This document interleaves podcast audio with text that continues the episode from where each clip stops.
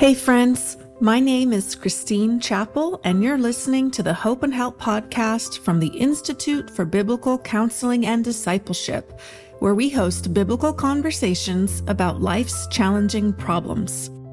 In this episode, I chat with Dr. Charles Hodges about his new book, The Christian Counselor's Medical Desk Reference. For more help on the topics we discussed today, visit ibcd.org forward slash hope and help, where you can access notes from today's episode and browse related resources from our digital library. Before we get started, let me introduce you to our guest. Dr. Charles Hodges is a family physician. He is a graduate of Indiana School of Medicine and also received an MA in counseling and MA in religion from Liberty University. He is the executive director of Vision of Hope, a counselor and instructor at Faith Biblical Counseling Ministry, and a fellow for the Association of Certified Biblical Counselors. In addition to being the editor of the book we're talking about today, he is also the author of Good Mood, Bad Mood Help and Hope for Depression and Bipolar Disorder, and a contributing author of Caring for the Souls of Children. He and his wife Helen have four children, 13 grandchildren, and one great granddaughter. Hey there, Dr. Hodges. Thank you so much for joining us for the show today. It's so great to have you back.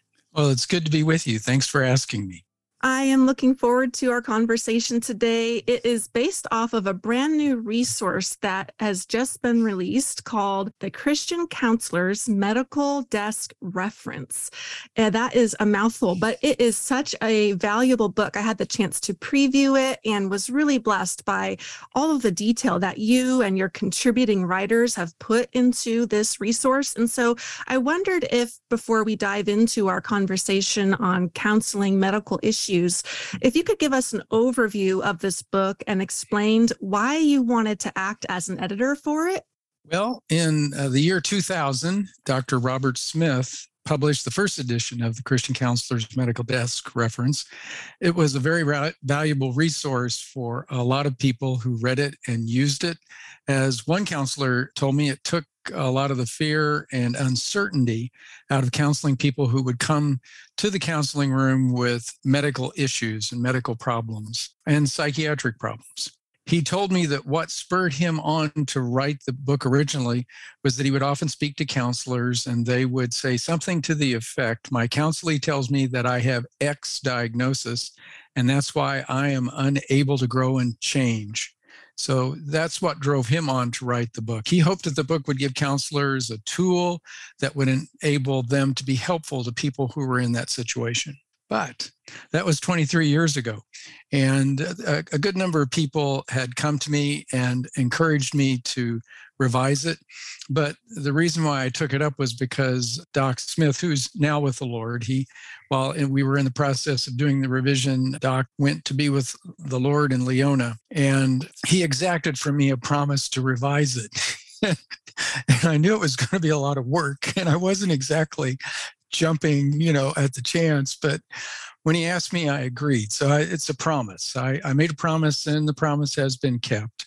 The second edition of the Christian Counselor's Medical Desk Reference, we'll just call it the CCMDR from here on, has been written to do the same thing that Doc intended. Uh, to do in the first place.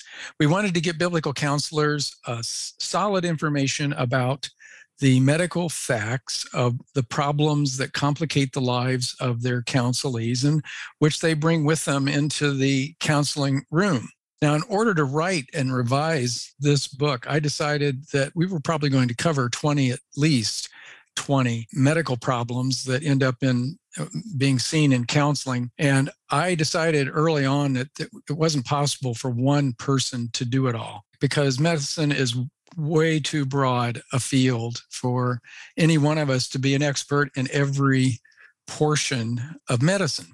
And so I, I decided that I would enlist other physicians who were also biblical counselors and nurses and social workers and the, a fellow who used to be the head of the school of pharmacy at a major university and put them all together into a group assign them chapters and cut the work up. And i and i gave the chapters to people who were qualified by their experience and their training to speak into that chapter and oftentimes people who had lived the problem folks who had struggled with whatever it was that they were going to talk about as, as one of the writers wrote about counseling people with medical problems as he was writing that he became incredibly ill and went through a really pretty dramatic uh, passage through medical medical treatment. So i mean when he was writing about this he was he could almost do it first person I assigned them subjects that uh, I, I, thought they'd do a good job in writing. It took a bit longer to write than we anticipated. And you know, you can there was one word can sum up the reason why, and it's COVID. You know, the the about the time we started to do the writing and the revisions, COVID broke out. And unfortunately, almost all the authors were doctors, which meant that for the majority of us, our attention was was drug away to dealing with the with the epidemic at the time it came. So that slowed us down a, a bit. But the the product exceeded all my hopes. I, I, I think this book is it's a lot better than I ever imagined that it could be. And I think it gives gives the individual an opportunity to see some things that are very important in medicine and biblical counseling. A couple of things I would ask the writer to write about a specific subject so he would give a story of a patient, which is not the actual patient, but a bunch of patients lumped together.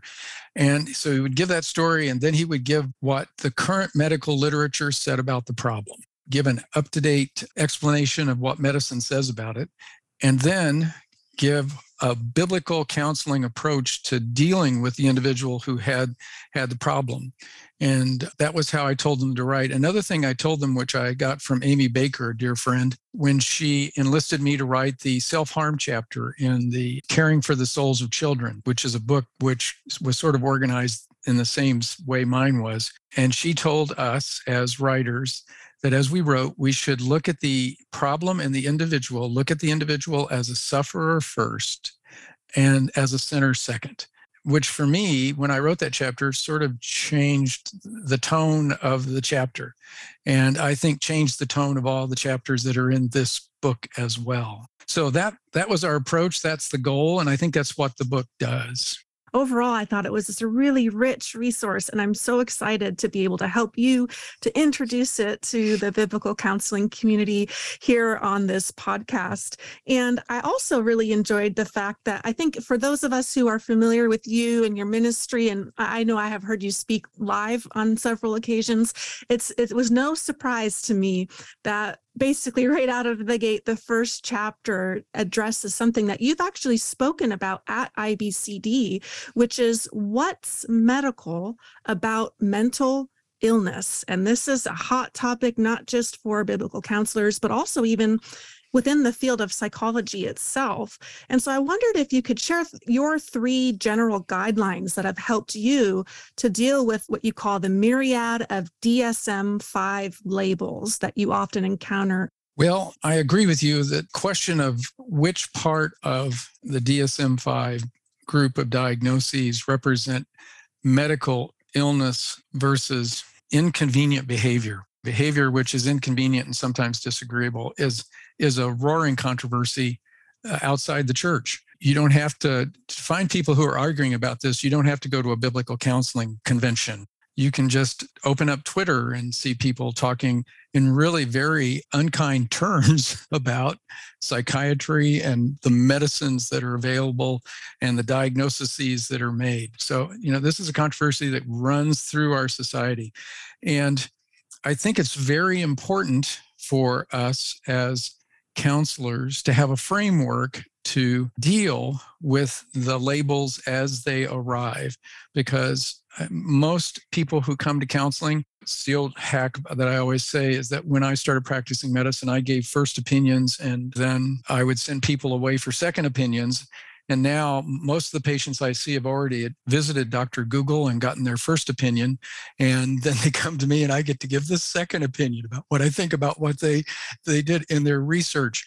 Well, most folks who come to biblical counseling I would say the greater majority of them have already made their way through some aspect of the medical health care delivery system before they ever get to us. And they often come with labels. So, what are we supposed to think about it? You know, like, hello, doctor, I have bipolar disorder, and that's the reason why this counseling is going to be futile because I can't possibly change. Is that how we look at this? So early on, as I was in the process of, of doing biblical counseling, I came down to three ideas. And the first one was I'll never call anything a disease if the Bible says it's sin. The one thing I can say is that scripture never changes. So whatever it says about life is true, it was true 2000 years ago, it is true today. Medicine, on the other hand, changes about every five minutes. It's probably not quite that quick, but it is. It's pretty fast. Medical textbooks, when published, are out of date before the ink dries. So, you know, when I say that, then if I was going to pick between two sources to believe if the Bible says it's a sin and medicine like uh, today, drug addiction is a disease, well, you know, the Bible says that we shouldn't get drunk and that getting drunk is a sin in Ephesians 5. And, and from that, I've always said that we are not, as Christians, supposed to give control of our bodies over to substances such as alcohol and so on and so forth. And uh, when we do, the scripture identifies it as sin. Now, if I identify it as a disease and say that the individual's drunkenness is a disease, then it's sort of, as a physician, puts me in the spot where I'm supposed to send them to medical health care. And of course, medical health care is miserable. You know, if you look at the record of substance abuse treatment in the United States today, it remains miserable and it will always be miserable until somebody gets to the heart of the problem. But on the other hand, if you identify that behavior as what the Bible says, which is sin, you have a completely different option. And that option is repentance. The individual can repent find the grace of God to change their life. Then it becomes something that the individual can make a choice about.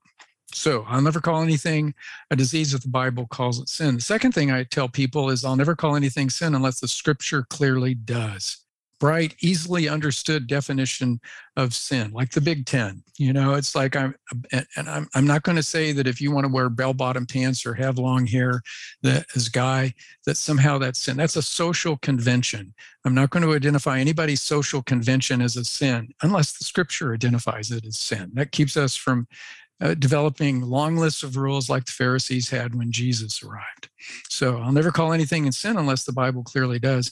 And then as I'm trying to decide whether I think the label that the counselee brings with them is a illness or not, whether it has some impact that ought to be factored in or not. I want to know what the pathology is underlying what this disease is supposed to be. I'd like to be able to see what the difference is at the cell level that results in the difference in the behavior. And that's what I look for. And those are the three things that I've been telling people for years. It is the ability to diagnose the strep throat.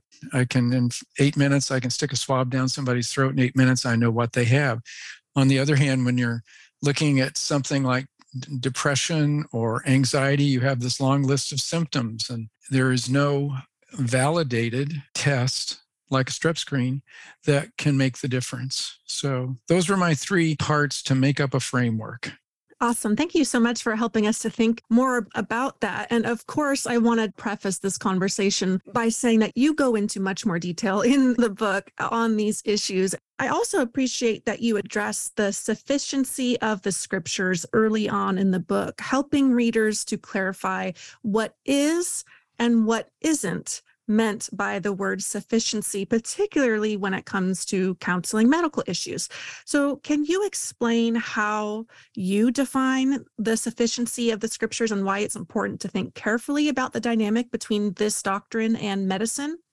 Well, if you ask me what doctrine comes under the most fire with regard to biblical counseling, my answer would be the sufficiency of scripture because upon it turns the question about whether or not we, as individual biblical counselors on a given Monday night, have anything useful to say to someone who has OCD or bipolar disorder. Do the scriptures sufficiently offer any help to anything that's complicated? A lot of folks will say that biblical counseling is great for mild depression and, and minor worry after that when things start getting a little bit harder you really need a trained counselor you know who's licensed and who has greater training than you can get you know for for biblical counseling and the question then becomes well, what does the Bible have to say about difficult problems? So, sufficiency, probably the defining verse that, that people refer to most is that passage in Peter where he says that we've been given all things required for life and godliness through a true knowledge of our Lord and Savior Jesus Christ. And of course, that true knowledge comes from the scriptures. And hence, we say that the scriptures are sufficient for all matters of faith and practice in the Christian life. Now, the question, of course, becomes, you know, what does uh, sufficiency not mean? We'll start there. That makes it a little easier. It doesn't mean that every problem in life has a solution in scripture. There is nothing in the Bible that tells you how to, in detail, take care of your child who has a strep throat. You will not find that a shot of penicillin for most people will really make that better because it's never, never said there. But uh, that doesn't mean that scripture is insufficient in the matter. I think that the one person that I've enjoyed most reading is a fellow, Dr. John Frame, who's written a lot and taught for RTS, for Reformed Theological Seminary, and has said much about this. And I'm going to quote him for just a little bit because it he really puts us in a good in a good light. Christian and I and I quote, Christians sometimes say that scripture is sufficient for religion or preaching or theology but not for auto repairs, plumbing, animal husbandry, dentistry, and the like. I, I, really wish this is editorial. I really wish he would put medicine in there because it really belongs in the line. And quoting, and of course, many argue that it is not sufficient for science, philosophy, or even ethics. And that is to miss an important point. Certainly, scripture contains more specific information relevant to theology than to dentistry. But sufficiency in the present context is not sufficiency of specific information, but sufficiency of divine words. Scripture contains divine words sufficient for all of life. And that's a really important point. It has all the divine words that the plumber needs, all the divine words that the theologian needs. So it is just as sufficient for plumbing as it is for theology. And I would also add, as it is for medicine. And in that sense, it's sufficient for science and ethics as well. Scripture is sufficient uh, for medicine. It has, the Bible has all the words the doctor needs in order to practice medicine in a way that glorifies and honors God. It will not tell us how to build an MRI machine. You know, it won't tell us how to make a brain scanner but it will tell us how to use that brain scanner ethically. Then the words for practicing medicine are very sufficient. So then the question is, are what words would apply? So let's go back to the strep throat. What words apply to the strep throat? It it comes uh, simile. I spent a little time trying to puzzle out whether I thought what I'm going to say next was a simile or a metaphor, and I, I finally came down to it's a simile, and it's uh, Jesus in Mark chapter two where he says, "The sick need a physician, not those who are well." And then he goes on when he says he didn't come to call the righteous, but sinners to repentance.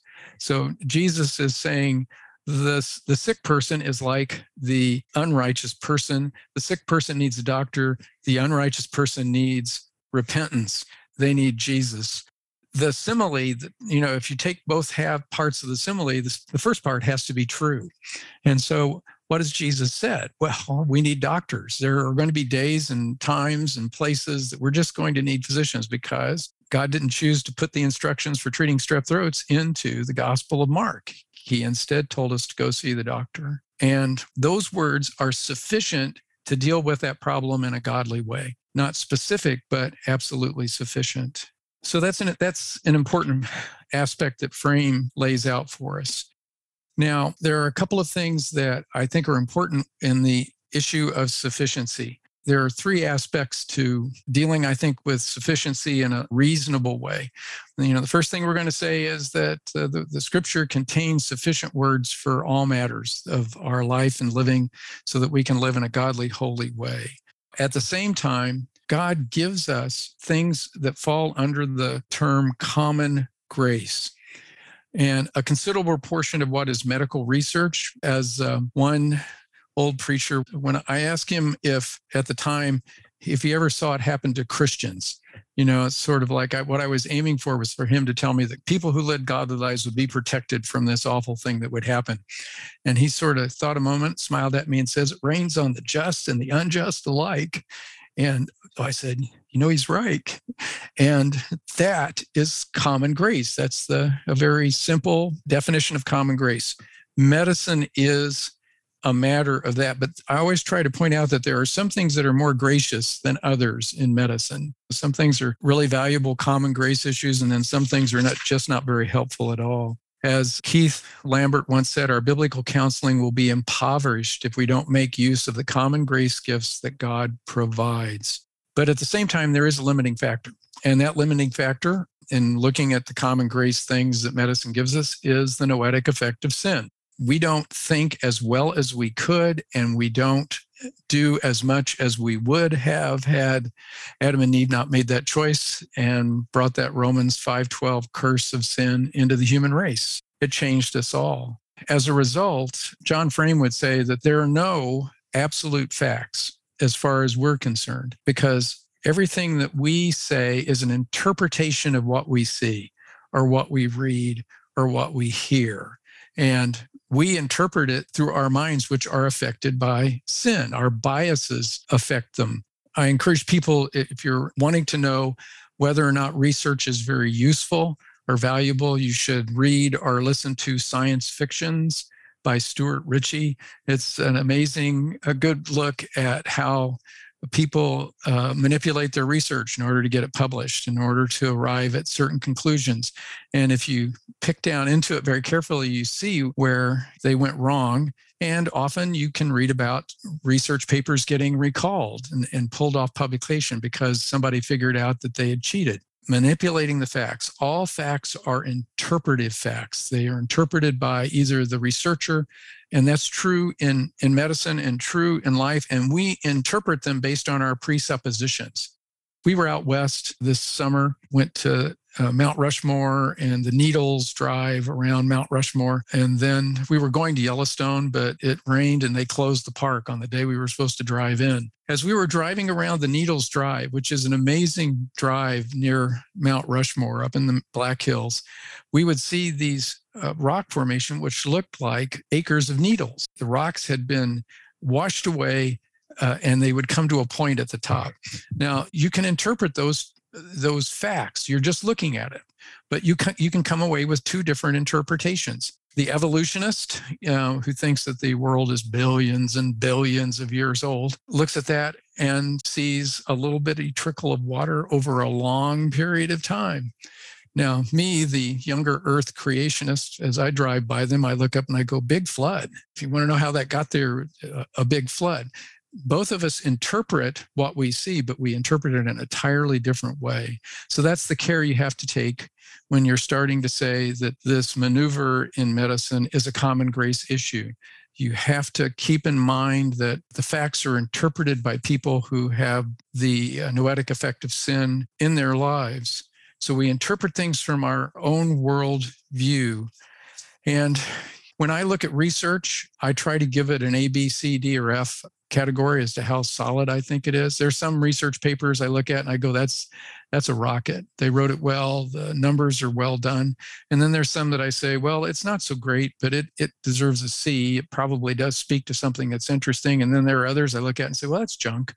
And you know you have to look at research work in just that way you know so if you're looking to see what part of medicine falls under common grace you have to ha- take some care when you look at the research and if you're not a medical person then you need to put find someone in your life who is who you can ask is this research good? Is this an a grade research or is it a d grade research how does that play out for us as biblical counselors? Well, you know, it, it plays out in things like OCD, where you have some people sitting over here who will say this is all a spiritual issue. There's nothing really medical about it. Um, and then you have people over here on the other side of life who are saying this is all medical. There's nothing spiritual about it. And, you know, as I look at OCD, I can tell you that if you fall in either direction, you won't be right. It's probably someplace down in the middle. So as you try to uh, look at sufficiency and medicine, that I think is an important another part of an important approach. I also wanted to kind of put some pressure on you to answer a question for a chapter you didn't write, which was, I thought, really helpful because it was a chapter that talks about when should a biblical counselor consult a doctor. Well, Martha Peace has written a really good chapter there, and I encourage everybody to get it and read it.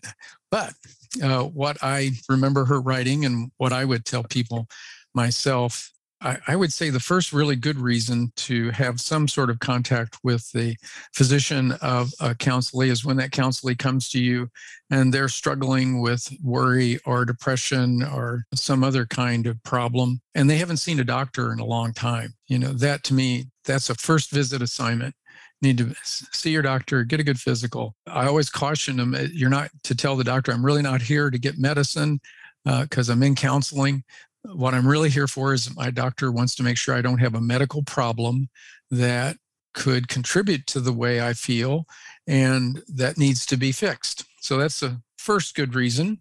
I think anybody who has new onset of depression or anxiety needs a physical. In particular, the people who can't tell me uh, what happened when it started there's a lot of very good writing has gone on in the last decade since the explosion of Prozac and the changes in the DSM led to the explosion of the diagnosis of depression in the United States. A lot of very good research has gone on, which says that probably 90% of people who get labeled with depression really aren't suffering from any specific disease. What they really are suffering from was sadness over loss. They've lost something very important in their life. They evidently haven't been able to come to grip with it philosophically or, or spiritually, and they haven't been able to regain it. So they become sad. So that's one side of things. But the other is is that about 10% of people won't be able to tell you why they've been sad for the last 40 years. Nothing bad happened, nothing's going on in their life that should make them that way, but they just are that way. That individual certainly needs to see a physician because the, the incidence of medical ailments that could cause that sadness rises when there isn't a really good reason for them to have it. So that would be a good reason to send them on.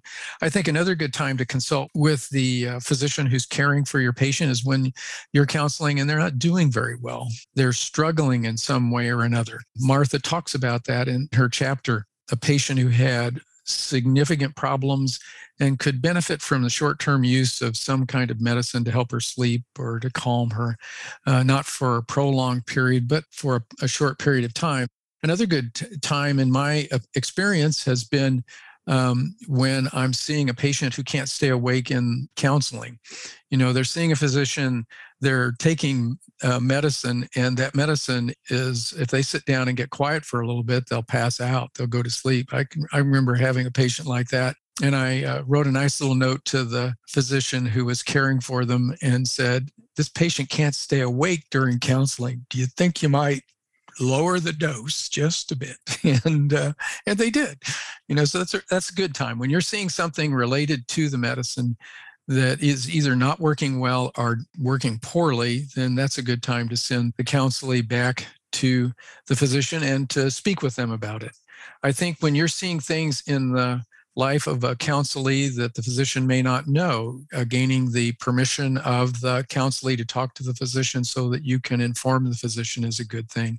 I've had occasions to do that when people were in an episode of mania or were hallucinating. You know, it was that was a really good time for me to be talking to their doctor. So those would be the reasons why I would see that it would be helpful.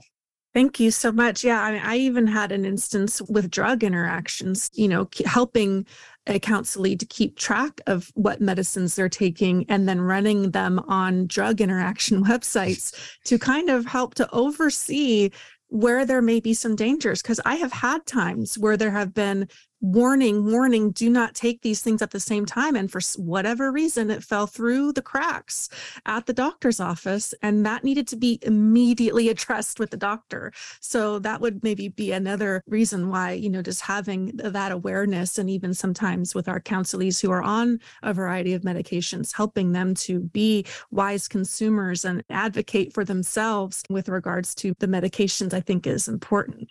I've said on many occasions that long ago, as patients come to the office and tell me that they have a new symptom or a new problem, that I quit looking for what new disease they might have first. the first thing I want to know is what medicine are you taking and which one of them has this side effect? Because a lot of complaints can get filtered out to that at times. Well, we have uh, are going to try to hit a few of the chapters that you've written in this book. There are a number of issues that you address, and the other authors as well. But I wanted to be kind and, and just ask you about the ones that you wrote. In the past, we have talked about depression and bipolar disorder. We have a whole nother podcast conversation on that. And if you are interested in hearing Dr. Hodges talk more about that, which he does in this book, we're not going to talk about depression and bipolar disorder any more than we already have, but I will link to that previous podcast conversation in the show notes. For this conversation, what we have not discussed on the show at all with any other guest is the problem of obsessive compulsive disorder.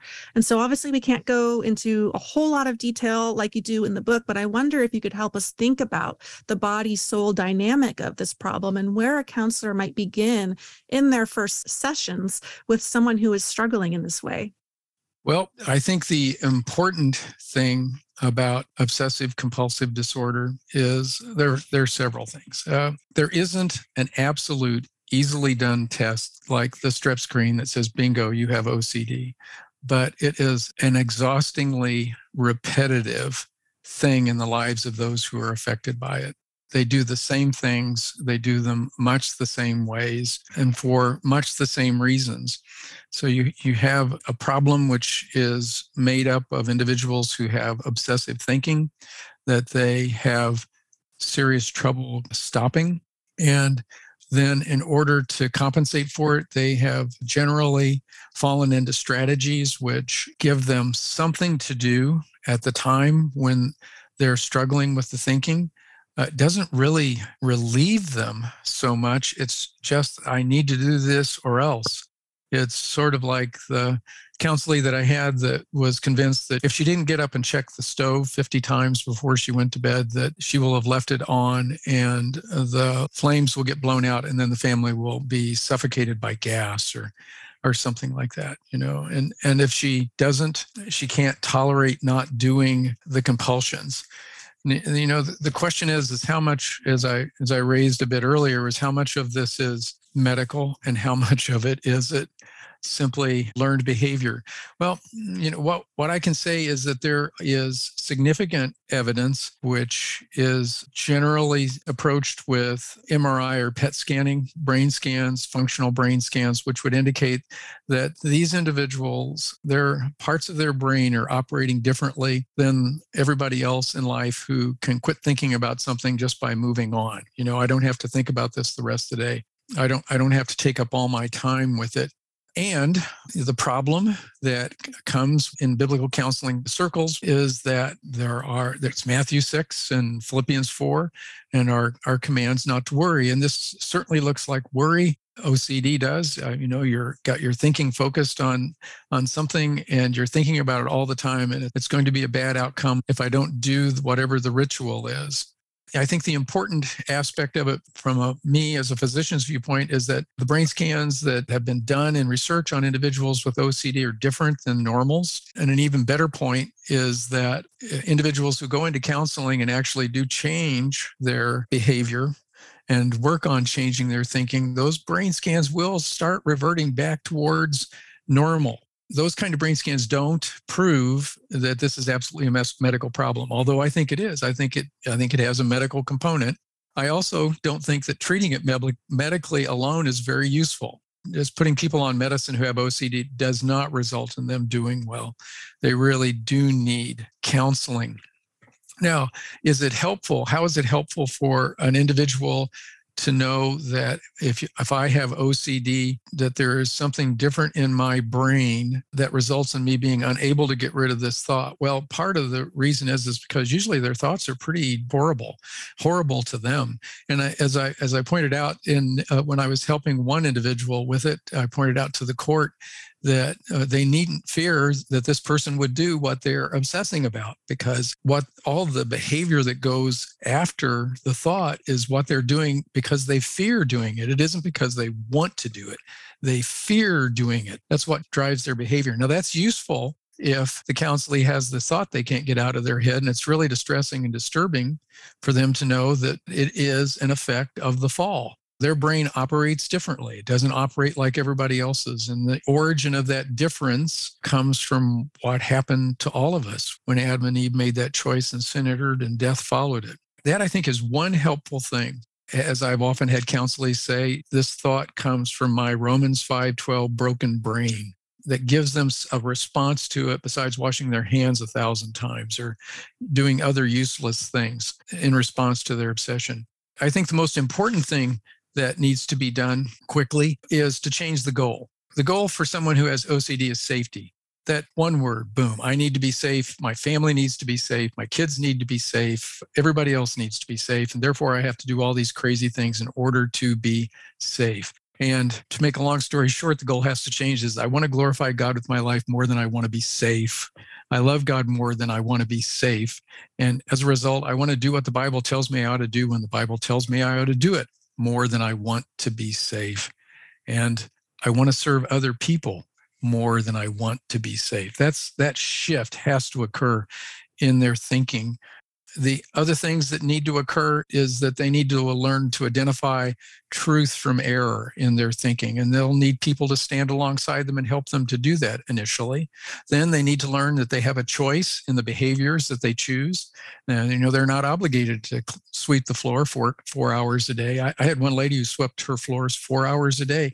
There was no electric sweeper made on the face of the earth that could tolerate what she was doing. She she would burn right through them but what she didn't understand was what Paul said in Romans 6 16 Know ye not to whom ye yield yourselves servants to obey, his servants you are, whether sin unto death or obedience unto righteousness. We get to choose. And as one writer who isn't particularly a, a Christian quotes Galatians 6 and, and says, What you sow is what you reap. If you practice OCD, you get better at OCD. Quite on the other hand, if you choose not to, eventually you get better at not doing it. And then I, you know, I think important for the person who has intrusive thinking and OCD is perseverance. It's uh, 1 Corinthians 15, 58, being steadfast, immovable, always abounding in the work of the Lord, uh, sticking with the process of change. And in counseling, I've seen individuals who've had significant struggles with OCD do very well as they changed what their goal was in life. Another topic that we have yet to address on this podcast before is the problem of schizophrenia. But it may be an issue that some of our listeners encounter in the counseling room as they seek to provide one another care. I appreciate that you recognize all we presently don't know about this problem as you write about it in the book, but you do offer some helpful clarity on why diagnoses of schizophrenia seem to be on the rise. And so I wonder if you could talk about ways that people are misdiagnosed with schizophrenia?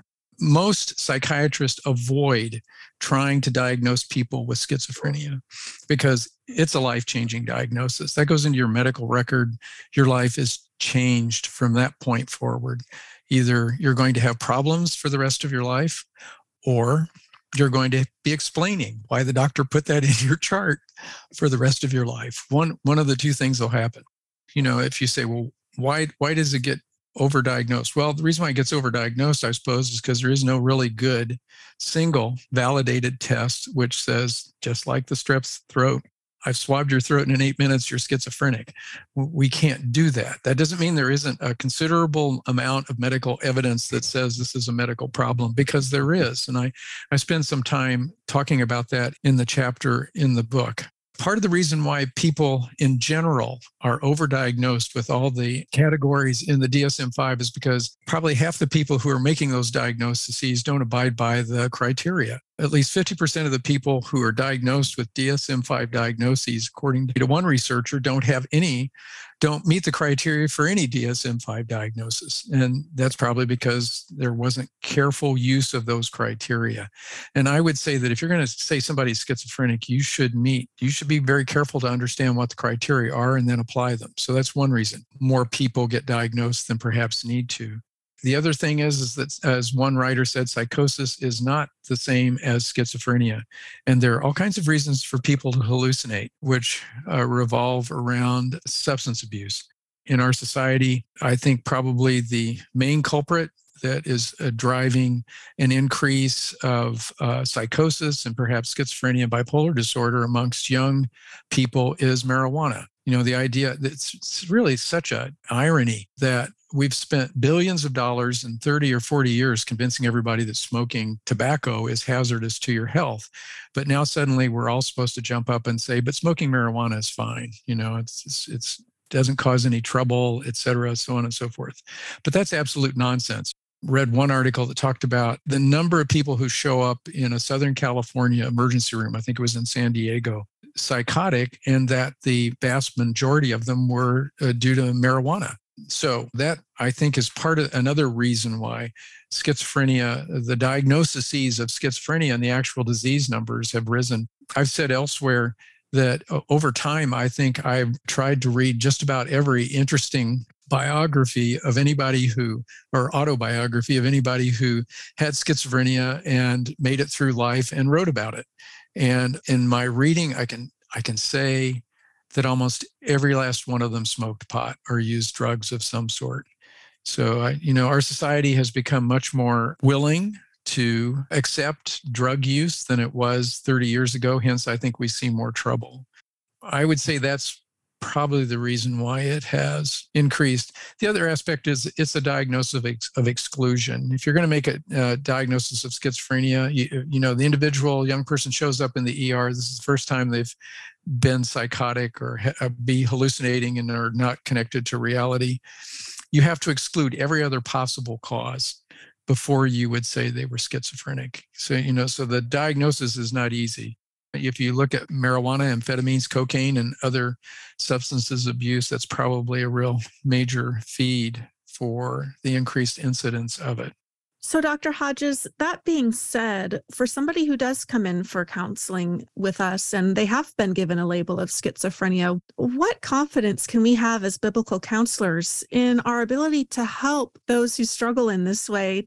Well, uh, you know, I have cared for, counseled individuals with schizophrenia down through the years. And I, I think the first most important thing as a biblical counselor is that you need to make sure that the person that you're counseling is as close to their ability to think normally as is possible. They, they need to be oriented to person, place, and time. If they are hallucinating in your presence, they need to be in medical care at an emergency room or someplace like that because I've never found trying to counsel people who were hallucinating or had delusions that it, ever worked out very well for you know to reach any goal in counseling. So make sure they're oriented to person place and time. Also make sure that they're there willingly. You know a lot of people in this situation are coerced by loved ones and relatives to come to counseling. It's sort of like sometimes we see that vision of hope. We see uh, people who've come because their family said that if you don't go we're not going to speak to you again or do anything for you, et cetera, so on and so forth. You need to make sure that the counselor is there willingly.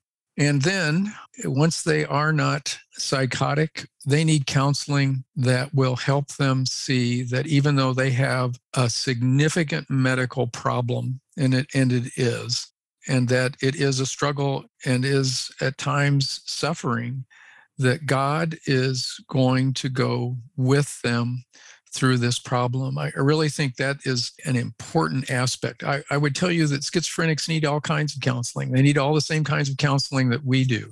And if they're not hallucinating, then you should be pursuing progressive sanctification, dealing with anger, all kinds of, of worry, all kinds of counseling issues that any other person would need.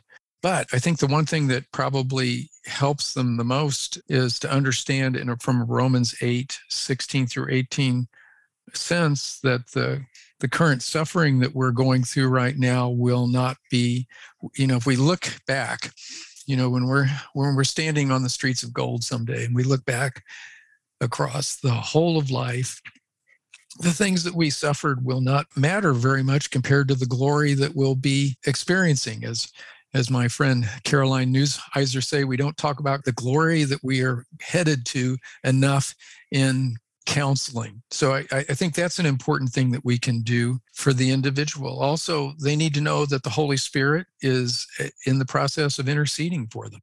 The believer who has schizophrenia, I, I always say I love Romans 8:26 because it says that the Holy Spirit intercedes with us for us at times, and we're not even smart enough to know what to ask for. And He is there at the throne of grace, currently asking God for what we need and then I, I, think the other aspect is is that they will be healed. I, am not a faith healer. Don't don't uh, mistake me. But I know that uh, God could choose to heal individuals who struggle here in life, and sometimes does. But I also know that when we see Jesus, we're going to be like him. And that when we come into his presence, either by death or when he returns, that we'll be like him. And so our inadequacies our physical faults and struggles, those will all be over with. And so the, you know, the schizophrenic, he has that to look forward, or she has that to look forward as well.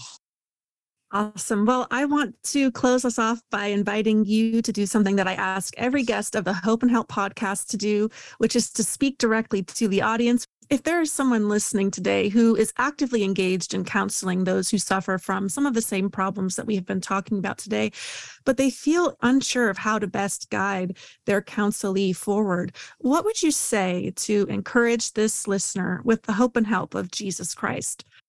The Lord's bondservant must be able to teach, kind to all, with gentleness correcting those who are in opposition. As I said, if perhaps God may grant them repentance and they may come to an understanding of the truth, escape from the snare of the devil, having been held captive by him to do his will. As we seek to counsel folks who struggle, we need to be humble people and recognize that it is the Holy Spirit working in the heart of our counselee and in our heart that results in all meaningful change. And then in the life of your counselee, uh, the um, promises of Scripture will always apply. As Paul said, if any man is in Christ, he's a new creature. Old things pass away and new things are coming. Looking at the life of an individual over long periods of time, in, in the life of believer, uh, we generally see people up and down the curve, but continually moving closer towards uh, the goal of progressive sanctification. Uh, don't get discouraged by what your counselee does today and their failures. I can remember once listening to a, a fellow talk about how many times an individual comes into contact with a healthcare delivery system uh, for a substance abuse before they get it, before they do better. And the number was 26, 26 times. And his contention was don't be discouraged by people who don't make it this time because you don't know what number you are. So always seek to offer biblical counsel for the problems that your counselee comes, counsel from scripture. Those would be the things I'd say. Well, thank you so much for your words of encouragement and for taking time to talk about this brand new book with us today. It was really insightful conversation, and I cannot recommend this resource more highly. So, if you are interested in learning more about it and Dr. Hodges' writing ministry, you can scroll down in the show notes, click the link there, and that will take you to a page on IBCD's website where you can access all of that information in addition to the podcast episode I mentioned previously on hope and help for bipolar disorder with Dr. Hodges and us discussing his book, Good Mood, Bad Mood. Well, thank you so much again for joining us for the show today. And congratulations on coming to the finish line with this effort of putting the second edition together. And I pray that it's a blessing to those who read it. Well, thank you for having me and giving me the opportunity to talk about the book. I, like you, hope that it finds a place where it helps those who counsel and those who are looking for counsel. Before we let you go, I'd like to remind you to visit ibcd.org forward slash hope and help. There, you can check out the show notes from today's episode. If you enjoyed today's conversation, why not subscribe to the podcast? That way, you'll be notified when new episodes release. Also, please don't keep the Hope and Help podcast a secret. If you know someone who could be encouraged by listening to this episode, please do them a favor by sharing it. Thanks so much for listening to today's show. Be sure to join us next time on the Hope and Help podcast.